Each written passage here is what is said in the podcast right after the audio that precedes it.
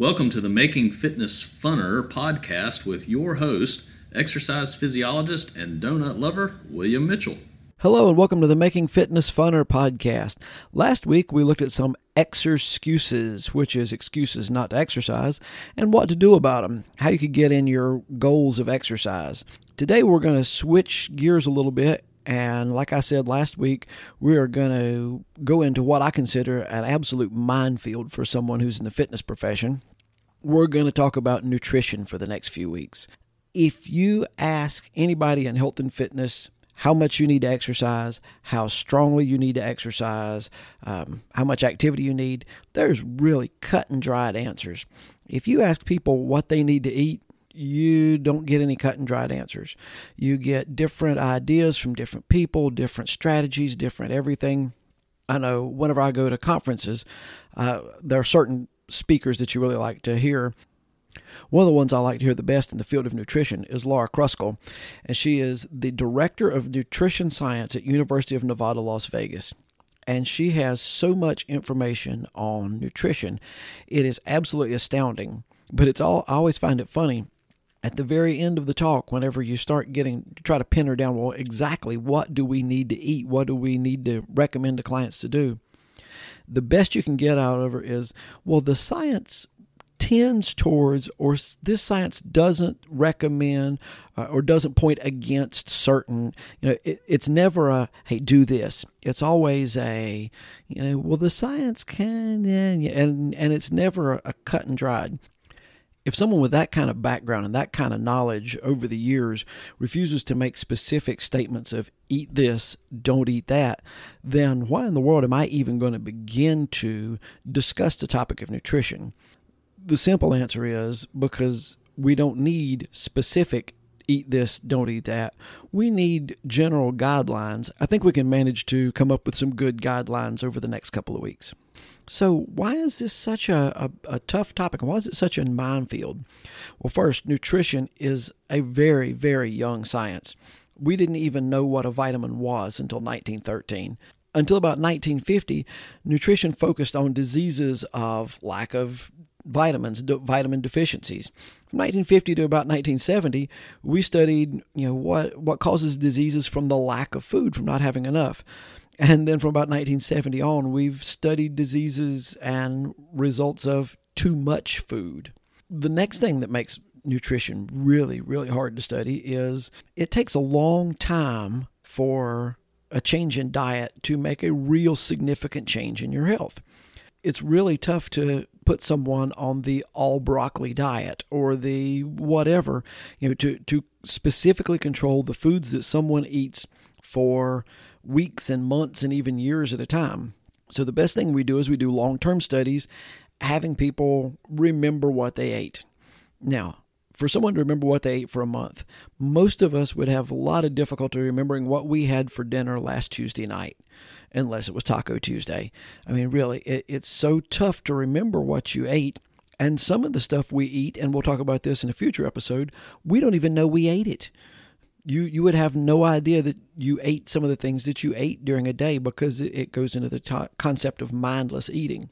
Some long term studies of nutrition compare people who live in a certain geographic area or for some other reason have a specific type of diet and compare it to those who live in another geographic area that have a different type of diet and see what kind of outcomes they have from there.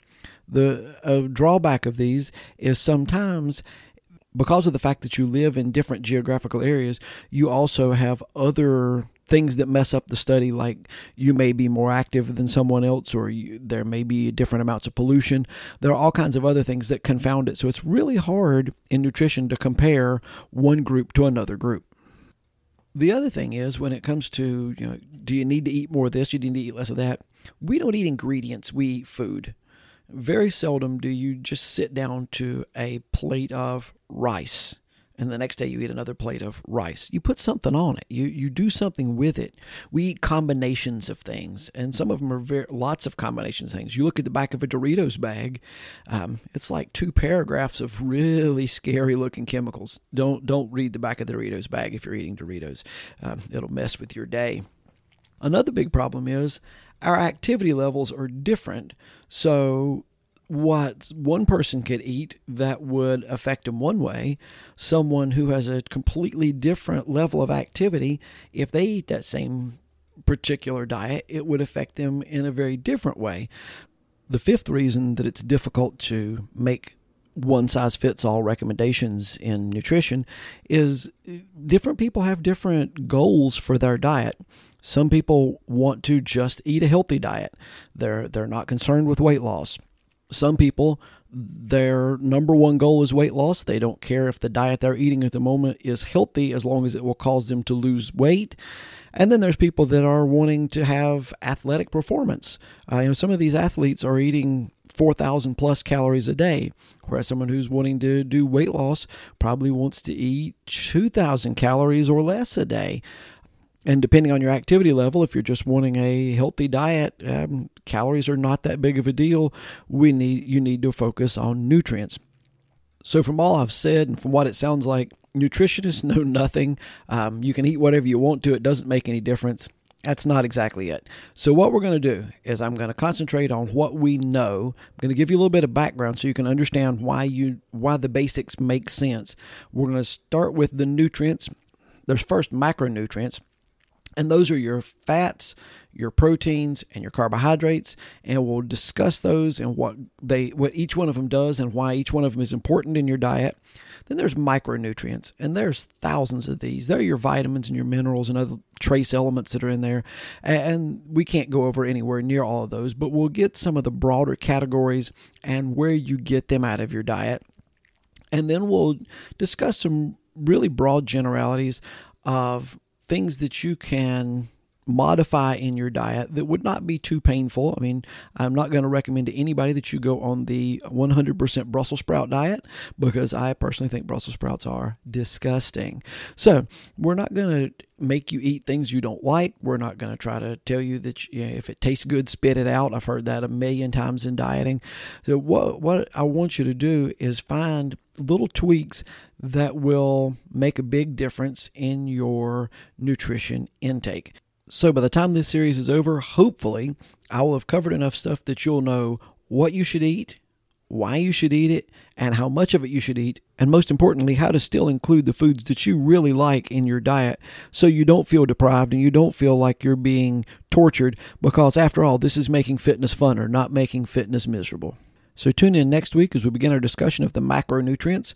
Uh, we're going to start with everybody's favorite, either favorite to vilify or favorite to eat. It's the carbohydrates and we'll learn that there are no such thing as good carbs and bad carbs. There are carbs that are better for each different situation. So join us next week as we discuss carbs and then we may begin to discuss fat. And if you've got carbs and you've got fat, there just about has to be a donut involved. So maybe we'll find some way to justify eating donuts. Until then, this is William Mitchell hoping that we can make your fitness journey just a little funner. I hope you've enjoyed this episode. If I've said anything that you thought was enjoyable or worth sharing, please refer this to a friend so that they can have more fun in their fitness journey. Also, please remember to subscribe and like the podcast. As always, I'd like to thank One Accord for the bumper music and Paul Sink for the great intro work, and I hope you'll join us next week as we try to make fitness funner.